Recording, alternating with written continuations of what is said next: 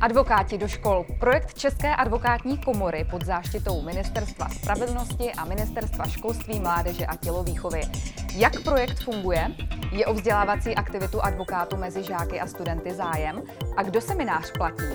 Detaily teď rozeberu s doktorem Ronaldem Němcem, advokátem kanceláře Ronald Němec Legal a duchovním otcem projektu Advokáti do škol. Dobrý den. Dobré odpoledne.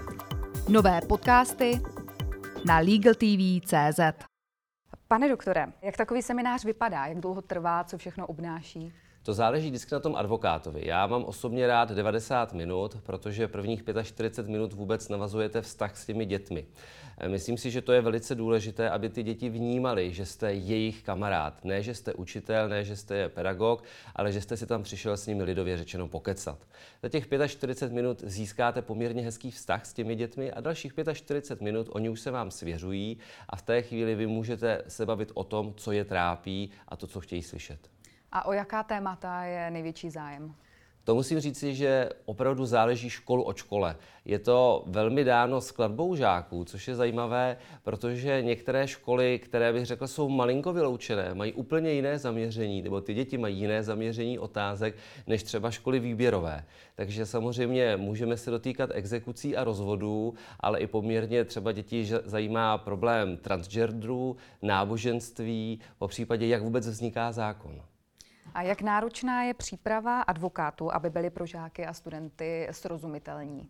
To samozřejmě záleží na tom, jestli jste rodič nebo nejste. Pokud máte děti, já mám tři děti, tak zjistíte, že jste poměrně dobře připraven, protože jste již většinu otázek někde slyšel.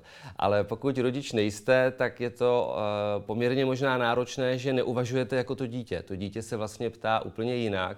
A já vím, že se jim má správně říkat studenti, ale já jim říkám děti, protože oni jsou opravdu zvídaví. V těch osmých, devátých třídách ty děti chtějí slyšet jasné otázky a jasné odpovědi. Oni nechtějí kličkovací odpovědi, že to je ústavní soud to říká jinak a nejvyšší soud to říká jinak. Oni chtějí slyšet ano, ne, chtějí slyšet tu pravdu.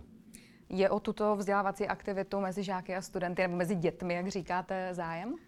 Ve chvíli, kdy jsem v té škole, tak potom je velikánský zájem. Ty děti mi sami napíšou, zavolají, zeptají se něco navíc, jsem znova pozván. A máte eh, ze své vlastní zkušenosti nějaký zážitek nebo nějakou reakci ze strany dětí, eh, co vás třeba překvapilo?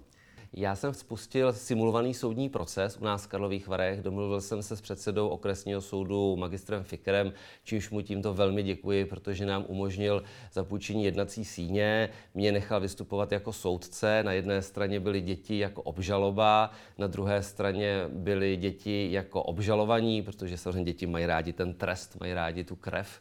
A mě fascinovalo to, že já jsem s těmi dětmi ten případ samozřejmě dopředu probral, neřekl jsem jim výsledek, dal jsem jim rozhodnutí, které já jsem sám dělal, dovedl až k nejvyššímu soudu a ty děti se velice skvěle, na to, že to byla 8. a 9. třída, upozorňuji, se velice skvěle připravili. Ty děti studovali judikaturu, ty děti hledali na internetu kde co a samotného mě překvapilo. Já jsem se domníval, že ten proces bude třeba na hodinu. A my jsme tam byli skoro čtyři hodiny v té jednací síni. Děti byly krásně oblečené, což je zase jako to nádherné, kam tenhle projekt směřuje společnost. Když se podíváte dneska na děti, to jsou otrhané džíny často, to jsou kšiltovky, to jsou trička no name, a teďka tím myslím tu skupinu, eh, tím myslím prostě něco jiného. Ale najednou do té eh, jednací síně oni si uvědomovali tu vážnost, tu krásu té situace a přišli děvčata v kostýmkách, pánové měli obleky, opravdu distingované vystupování, snažili se mluvit velice spisovně a přemýšleli nad tím. Kdo tyto semináře platí? Tyto semináře platí ten, kdo to dělá. To znamená, že pokud to děláte zadarmo a máte to dělat zadarmo, tak vlastně jste donátorem toho projektu vy sám jako advokát. A tak si myslím, že to má být, protože se domnívám, že advokacie je především poslání, je to služba veřejnosti. Není to eh, jakýsi výdělečný podnik, byť jsme registrovaní nebo evidovaní u České advokátní komory jakoby podnikatelé, tak především je to služba společnosti, protože my musíme formovat společnost kolem nás, abychom si udrželi principy demokracie tak, jak ji definoval Aristoteles a Platón. Jak dlouho tento projekt podle vás ještě potrvá? Já bych si přál, abych jednou zestárnul, byl prezidentem nějaké takovéto společnosti, která to bude zastřešovat. Mně se hrozně líbilo na vysoké škole uh, něco jako je Mood Court, na střední škole za mých mladých let eh, byla debatní liga, což dělal hm, tehdy finančník a filantrop Soros, byť je dneska poměrně kontroverzně vnímán a byly to debaty mezi všemi školy.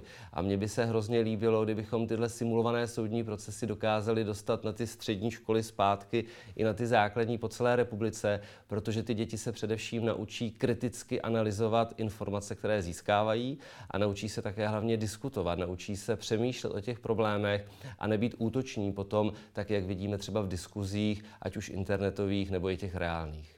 Máte ještě nějaký další cíl, čeho byste chtěli docílit eh, mezi žáky, studenty?